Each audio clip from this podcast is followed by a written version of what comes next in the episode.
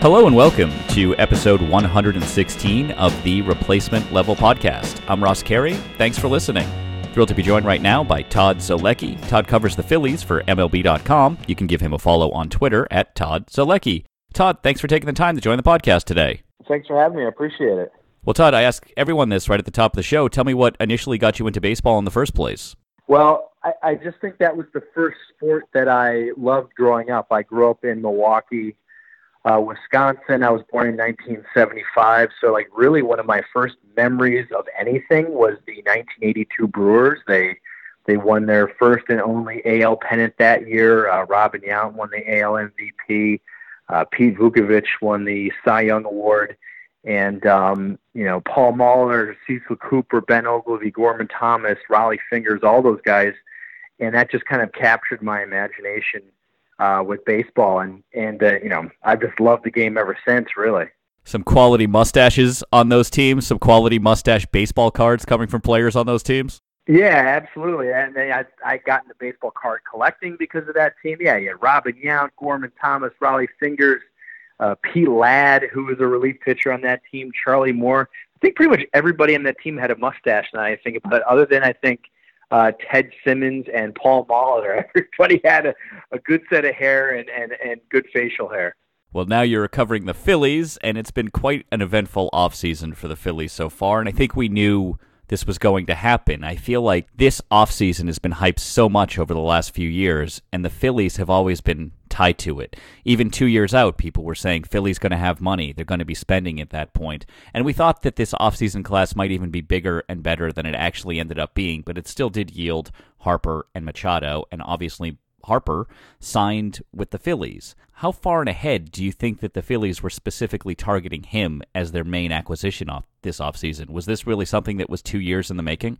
Yeah, I, I think so. Maybe even longer than that. Um, you know, when, when Matt Klentak took over for uh, Ruben Amaro Jr. several years ago, uh, they knew it was going to be a long rebuild, and, and they look years in advance, uh, not just one, two years in advance. They look three, four, five years down the road, and and look at potential free agents. And so I have no doubt that uh, Matt Klentak and Ned Rice, the assistant GM, and Andy MacPhail, the team president, kind of ha- have a board, so to speak, and and say, okay, in, in 2018-19 off season, um, Harper, Machado could be available. You know, 2020-21 off season, Mike Trout and Mookie Betts could be available. You know, they're very aware that you know Francisco Lindor down the road will be. You know, all those guys. Uh, so yeah, I think that this is something they were planning. You know, years years in advance. There was some speculation going into the offseason that the Phillies were targeting Harper and Machado. Was it ever realistic that they could land both? No, I don't think so. Uh, you know, I, think if they, well, let me put it this way: if they really wanted to, they could have gone out and gotten both players. But I don't think that it. They felt like it made enough sense for them, you know, because they they're a team that had kind of multiple holes to fill, and if you spend all of your money on two players, you still have several holes to fill uh, on on the roster. Um, and I think they want to maintain some level of flexibility down the road. Um, so hey, in two years, if Mike Trout becomes available, they could possibly take a take a run at Mike Trout. But um, no, I don't think that they were ever going into the off season believing. I think we can sign both of these guys. I think they're like, we're going to take one of the two.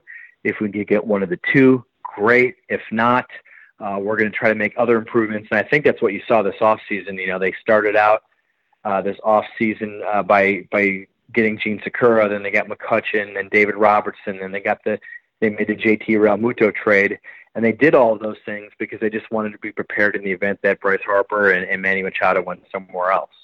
Yeah, and they definitely, the owner kind of set himself up for a little bit when he made that comment about spending stupid money, which isn't quite what he said, but he implied that they were ready to spend a lot of money this offseason. And for a while, it looked like, I mean, the days before Harper eventually signed, we were hearing reports that they didn't think that the Phillies were going to get it done, that Harper just didn't like the city. How long was their offer actually on the table to Harper?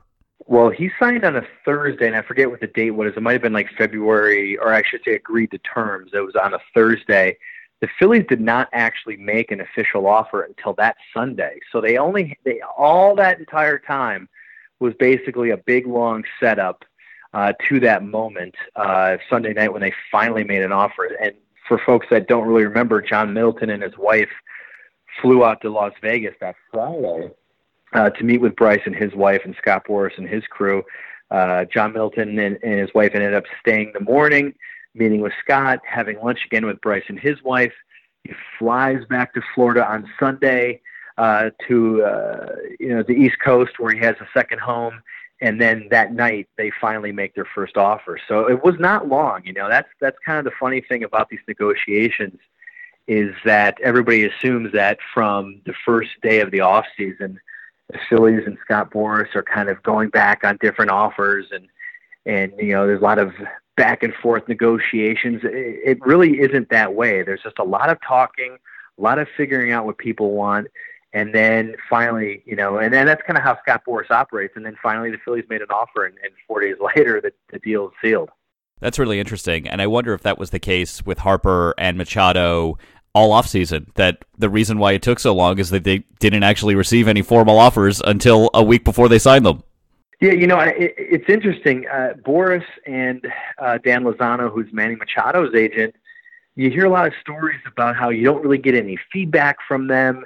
Uh, that that you know, you could call them up and make an offer. The Phillies did make an offer to Machado in December after he visited because Dan Lozano indicated that hey, we want offers, know, we want some offers on the table, uh, and so the Phillies did.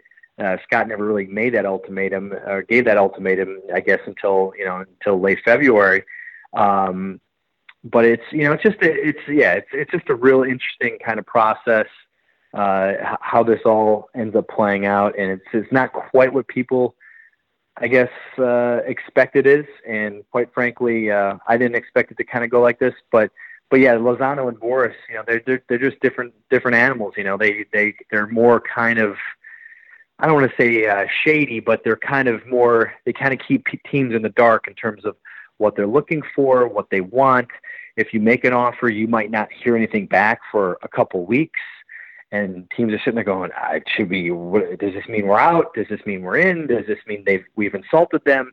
Uh, so there's a lot of kind of cat and mouse play going on, uh, you know, in all directions. Shortly after Harper debuted for the Phillies, he got hit in the ankle by a fastball and he missed some time. He did play today in a minor league game, I believe. What's the update on his health status and how it how his ankle is feeling?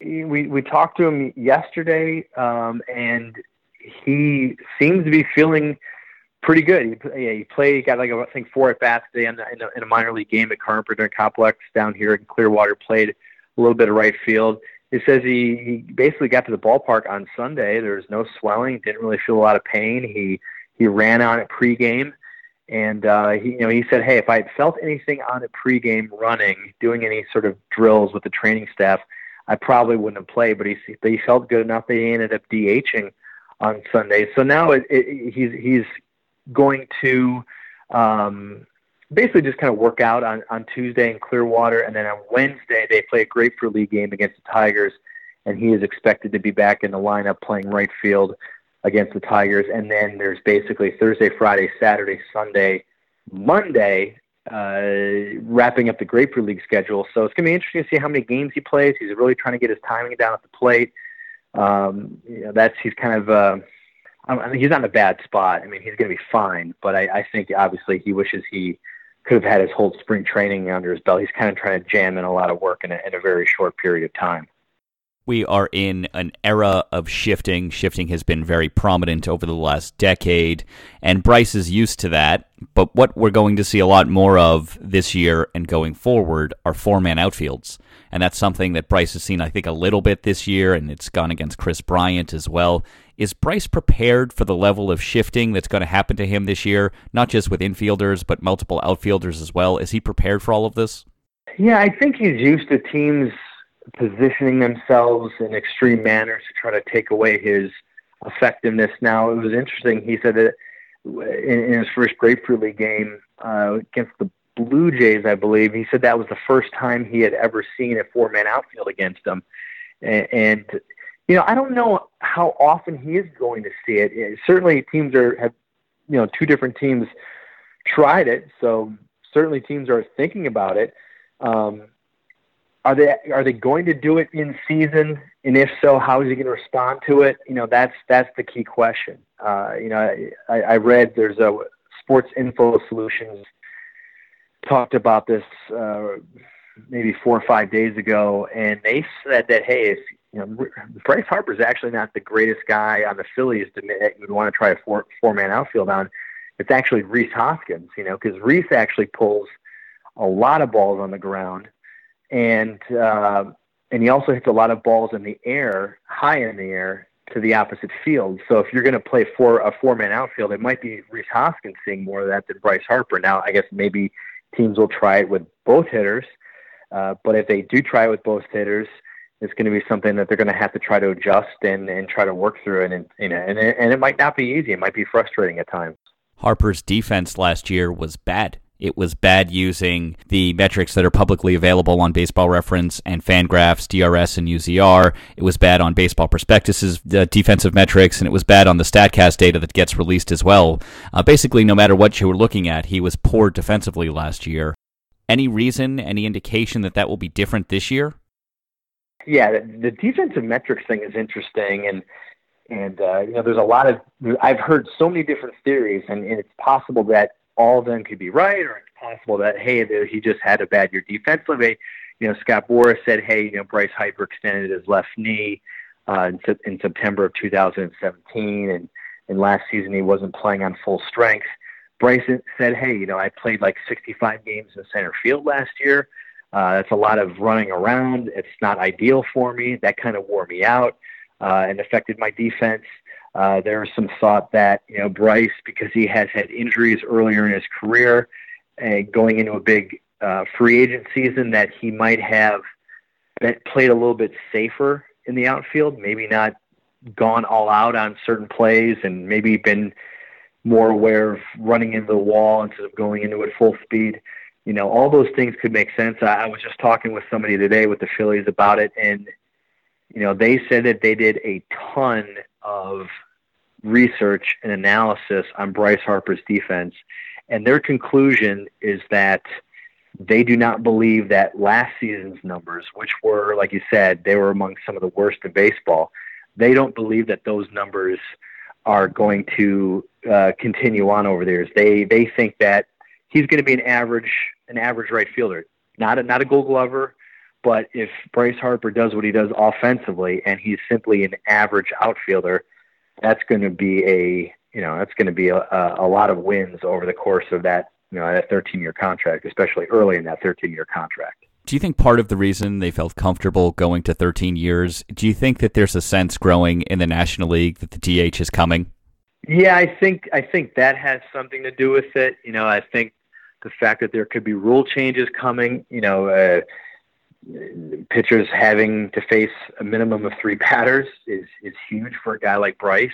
You know, instead of facing that that tough left-handed reliever that can only get out left-handed batters, you know, now uh, managers are going to have to think twice of okay, do we do we bring in a tough lefty to face Bryce, and now we now this guy that gets crushed by right-handers is going to have to face Hoskins and Andrew McCutchen or Hoskins and JT Realmuto. I think that has something to do with it. Um, if if baseball ends up banning the shift, uh, either infield shifts, outfield shifts, or both, um, that has something to do with it. But I, I, I, do, but I really think that the biggest thing here, uh, in terms of their willingness to go to 13 years, is I think they knew they had to beat the Giancarlo Stanton number of 325 million.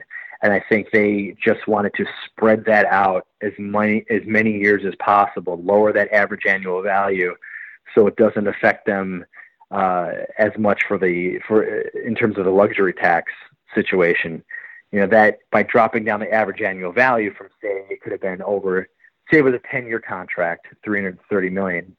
That's 33 million dollar AAV really prevents you from maybe extending Rhys Hoskins and JT Realmuto or going out and signing Mike Trout down the road or pursuing somebody like Mike Trout down the road. Now that it's down to about 25.4 million, now you have a little bit more flexibility, like I said, to make those moves. If you want to extend Hoskins and Realmuto, if you want to do both of those things and go after Mike Trout, or or whatever, it's just that that that I think is a really big, important factor uh, in the Bryce Harper contract. That that additional flexibility. You know, you know. Say I, I've been telling people like just forget about the 13 years. Like don't worry about the 13 years. Uh, just worry about the AAV. You know, the Phillies know that they're not going to get like very unlikely to get superstar power in in production when Bryce is, you know, 36, 37, 38 years old. But they're willing to kind of sacrifice that if it means that while Bryce is in his prime, they can have other players in their prime and win a bunch of World Series as early in that contract. Before the Phillies signed Harper, they had already made themselves significantly better they had traded for Jean Segura and JT Realmuto. They had signed David Robertson and Andrew McCutchen and a couple other relievers as well. They had made themselves a better team, and obviously they got significantly better when they added Harper. I'm curious about the Realmuto trade in particular because there were other catchers on the market, free agents, that just would have cost them money. Why not sign Ramos or Grandal and keep Sixto? Yeah, that's a great question. I, I think what it came down to is they they did really believe in the potential of Jorge Alfaro. Um, you know, and, and, they looked at Grandal, they looked at Wilson Ramos um, as you know Grandal uh, maybe particularly is as you know he could be considered an upgrade over Alfaro, but I think they looked at somebody like Wilson Ramos or any of these other catchers available and said is he going to be that much of an upgrade over Jorge Alfaro? And, and the answer they kept coming back to was no. You know, Alfaro, he strikes out a ton. That's obviously the huge thing with him, but he's an excellent pitch framer. He's got a rocket for an arm. Uh, he can run the bases extremely well for a catcher. He has a ton of power. So they're sitting there going, we've got this guy making the league minimum. Uh, is, is Wilson Ramos going to be that much better. He's you know he's injury prone. He can't run. He's not that great behind the plate. And they just said, you know, we're going to go with Alfaro. But then when Realmuto came around, they're going like this guy is a much better version of Alfaro. You know, he he can hit, he can throw, he can you know um, he can run, and they're working on him on his pitch framing this year. So they think that he's going to take a jump behind the plate in that direction. So it, so I think in the Phillies' mind, to get the what they consider to be the best catcher in baseball, it was worth giving up a top prospect for. And and you know, hey, sometimes you gotta you gotta take like make risky moves, I guess. And you, sometimes you just have to go for it. Sometimes it'll work out, sometimes it won't work out. But you know, Pat Gillick always said, "Hey, you can't be afraid to to make a mistake. You can't be afraid to fail." And and I think that's what the Phillies were looking at. They're like, "Hey, we have an opportunity to add the best catcher in baseball in his prime."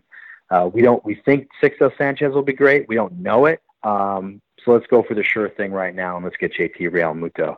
One of the benefits of some of the acquisitions that they've made is that they get to move Rhys Hoskins back to first base. Hoskins, we were speaking of poor defensive metrics with Harper. Hoskins, I think, was the worst rated defender in baseball last year. He got crushed in the outfield. Do they expect not only defense to improve, putting him back at first base, but do they expect the offense to tick up as well now that he's back to his more natural position?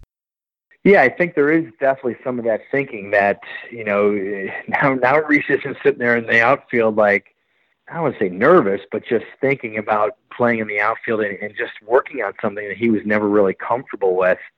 And I, you know, going back to your natural position, now you can just kind of do what you do. And I don't think the Phillies are expecting him to be a gold glover. You know, he's not that type of defensive player.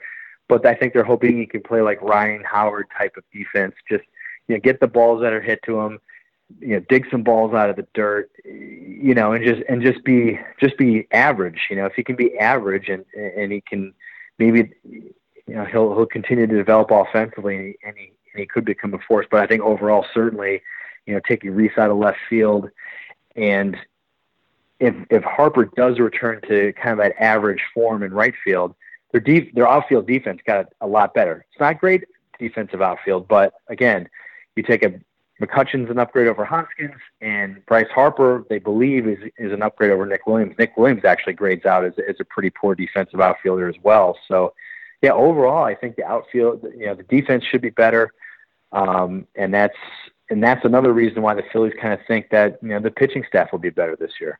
At the back end of that staff, they had signed David Robertson this offseason. Is the expectation that he will be the closer this year? He's going to close some games, I believe, but in talking with Gabe and um, Matt Klentak and you know uh, others in camp, it's going to kind of continue to be what it was last year. It's going to be David Robertson. It's going to be uh, you know one night with David Robertson. It's going to be one night Seranthony Dominguez. And if Hector Neris is throwing the ball and his splitter is working, he could be closing some games. So I think it's going to be kind of a three-headed monster uh, to at least to start the season. But you know, somebody kind of establishes himself. Falson Seranthony Dominguez becomes absolutely unhittable in the ninth inning. You know, they might end up going that way, but I think they, the the thought process right now is they're going to they're going to um, use these guys based on matchups. You know, David Robertson, his splits, uh, he's been pretty effective in the, in the past against lefties. So if it's the, the Phillies have a one run lead going in the eighth, and the lineup is loaded with tough right handers, maybe they go with Seranthony Dominguez in the eighth inning uh, if in the ninth inning you have a couple tough lefties, you know, then you go with David Robertson, and vice versa. You know, if it's lefties in the eighth, you go with, or uh, you know, righties in the eighth, you go with Seranthony. Um, you know, you know what I'm saying. So it, it it's going to be a lot of mixing and matching, I think, and I think that's just the way that Gabe Kapler likes it. How's JT Realmuto adjusting to having to work with an entirely new pitching staff. I imagine as a catcher, that's an extremely difficult thing to do to change teams in the offseason, especially a starting catcher who's going to be playing the majority of the games. How is he adjusting to just learning about all of these new pitchers? Yeah, I think he's been doing a pretty good job, and he's been get, get, giving uh, pretty good feedback to the pitchers. They've sounded really appreciative of, of the feedback he's getting. You know, he's been working hard with you know, the Phillies have some catching coaches and They've been working hard with him on improving his pitch framing. But in terms of working with all these pitchers, you know, he's had an opportunity to catch these guys multiple times, not only in game situations, but in but in bullpen sessions, you know, early in camp. And and I think he's.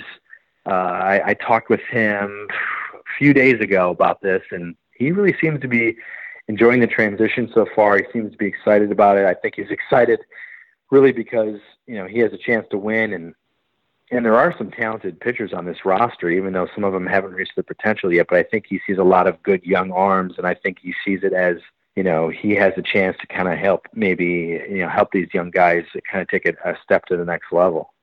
This is Gabe Kapler's second year as manager, and he definitely had some ups and downs on his first year. I like Gabe Kapler. I like that he is a thinks differently and is afraid not afraid to do things that are outside of the box. I think that when you have someone like that, it's okay to let them try things that are different. But his communication did seem to some players were offended by it it seemed like some players were saying it wasn't there, especially earlier in the season. What has he learned from that the lack of communication and the lack of response honestly to some of his ideas heading into his second year? Yeah, I think he really understands that he needs to adjust and do a better job in some areas. And, I think in, in, the communication and just the listening to the players. And I, I thought I think it's really interesting this spring. Um, you know, going back to last season, Gabe said my most important spots in the lineup are the number two and the number four spots. I want my two best hitters to hit two and four. He says he has seen evidence uh, the analytical the, the, the the the data that says the two and the four spots are the most important spots in the lineup. So that's why last season he hit Rhys Hoskins second, Carlos Santana fourth, or or vice versa, and that just bothered Phillies fans to no end. But he's like, listen, it's a marginal edge. We're looking for the marginal edge. This is what makes the most sense. Now this season, interestingly enough, um, he has said he thinks he's going to go into the season with Jean Segura hitting second, Bryce Harper hitting third, and Rhys Hoskins hitting fourth. And that's what's interesting about that is, is you could make the argument that Jean Segura might be the fifth or sixth best hitter on the team, and now he's hitting second. And I asked Gabe about this the other day. I said, you, I said I can make the argument that JT Realmuto. Uh, if you're if you want Harper in the third spot, I said you can make the argument that JT Realmuto or Andrew McCutchen should be hitting second, can you? And he said, you can make that argument, but I also am acknowledging the fact that certain players prefer to hit in certain spots. So if Jean Segura really wants to hit second, really feels the most comfortable hitting second, am I going to go for that marginal edge, um, you know, over the course of a 162 game season versus letting Jean Segura want to, you know, who prefers to hit second, hit second, or am I going to have Bryce Harper hit second when he might want to hit third? Eh, you, you, you know what I mean? So he seems to be kind of listening uh, to players in that regard. You know, we've we've asked him a lot about you know teams using the opener and could you use the opener? And he said, listen, um, I would. I think it's a great idea. I would definitely be interested in trying it. But on this team with this with this starting rotation, guys that have the talent to come out of the gate firing, he's like, I have to be aware of how an opener would be perceived in the clubhouse. So he, he seems to be listening in that regard. I think the other thing he learned is, and this story kind of came out today, ESPN first reported it, that, you know, uh, players were, you know, playing video games during games and, you know, in the clubhouse on their phones and whatnot. And, you know, last year he went into the season saying, "Hey, we're not going to have any rules. I want players to be themselves and and to express themselves individually." But I think he learned that you need to have rules. You know, you have to have some sort of discipline in the clubhouse, and and I think, uh, you know, early in camp that he got a bunch of players together, kind of lay down the law and, and what are expectations for players in terms of policing themselves. And I think that's another thing that um, that he learned is that you know you have to have rules, you have to have some discipline, you have to have some accountability. You can't just expect people to do everything on their own when you're in the leadership position. Yeah, that story broke that not only were players playing Fortnite during games in the clubhouse, but that Carlos Santana had to go in and smash TVs in the clubhouse to sort of put an end to it. It's crazy. How many people were aware that this was going on? Well, I'll tell you what, I, I did. I did not hear. Uh, I honestly did not hear that uh, players were playing video games during the actual games. I know that Fortnite is huge, and I know that players played it all the time in their hotel room and and before games, and you know, but but I had not heard that. And you know, I, what what what I did see in the clubhouse is players on their phones a lot uh, pregame, but we're only in there for you know a short time pregame. That's not totally unusual. That's been going on for years. But what is unusual is if players were on their phones and playing video games during games. I mean, that's that's that's just a killer thing uh, that was going on last season. And quite frankly, uh, you know, Carlos Santana, I think finally had enough, and that, that's not why he was traded uh, this off season. But I think you know he had seen a team that had really you know, the Phillies went 17 and 34 down the stretch. It was one of the worst collapses in baseball history for a first place team. And uh, you know, I I believe I know Gabe Kapler disputes this with me, but I believe that some players on that team quit late in this season. That there wasn't a lot of effort there. He Gabe acknowledged today that he didn't think as many players were engaged as needed to be in September. Uh, to me, that says some players quit, but he, you know, again, he'll disagree with me on that. Um, but uh, yeah, it's interesting. It's very interesting, and uh, yeah, that's something that now Jake Arrieta came out today and said, hey, you know, we're we're putting a ban on ping pong and and uh, movies and video games an hour before the game. Players all have to be in the dugout for the game. Um, you know, we all have to be on the field for the national anthem. You know, it's so it's going to be interesting to see how they if they end up really following through on that. And I think it's important. I think I think I, I think the fact this year that now that they have Harper and McCutchen, two former MVPs, David Robertson, who played with the Yankees, uh, you, you know, um, and JT Realmuto, who's kind of like this just, you know, guy's like a, a beast. I, I think there's going to be less. It's going to be a lot harder to get away with stuff this this season uh, than it was maybe last season. I hope Gabe Kapler doesn't go the Chip Kelly route. Chip Kelly was the football coach at Oregon, and he was very progressive and coming up with new things and not punting when he was at Oregon, and his team was scoring 100 points. It was outrageous. And then he goes to the pros, and he just became more conservative and just sort of went with the norm, and it didn't work. And I hope Gabe is still willing to try and do new things. You mentioned that the players during their big collapse last year, that the players sort of quit. And I think managers get blamed for a lot of things that is not within their control. But players giving up and players not trying or players not caring, I feel like that does reflect poorly on the manager. Does Gabe feel that as well? He, you know, he said today, you know, regarding the the whole TV video game thing, he said, "Listen, I take responsibility as the manager." Um, you know, again, it's tough to say because Gabe you know, I, I asked him multiple times late in the season last year. He was asked about it in the off season. I think he was even asked about it again early this spring. Do you think your players quit on you in February, uh, in in August and September? And he says absolutely not. So it's it's really tough for me to say if he thinks that that reflects poorly on him because he he says he doesn't believe that it happened. Um, I do believe that you know some players quit on him late in the season, and I do think it was a lack of you know, I, I do think that he missed some opportunities to say something to the team. He ended up finally saying something to the team late in the season, but by that time all hope was lost. And you know, I, I remember being in Colorado and talking about this collapse, and I said, and I said to him, "Why don't you say something? Why don't you call a team meeting?" He's like, and his response was, "I'm not just going to call a team meeting just to call a team meeting. If I have a if I need something to say, if I have something to say and I believe it'll have an impact, then I'll say it. But I'm not just going to call TV uh, a team meeting just to start yelling at people or just to just to speak. And yeah, I, I kind of understand what he's saying, but my feeling on it is is so then you're just going to going to kind of go down with the ship and, and not do anything about what's happening. I mean, you have to try something. I mean, because because doing nothing is not working.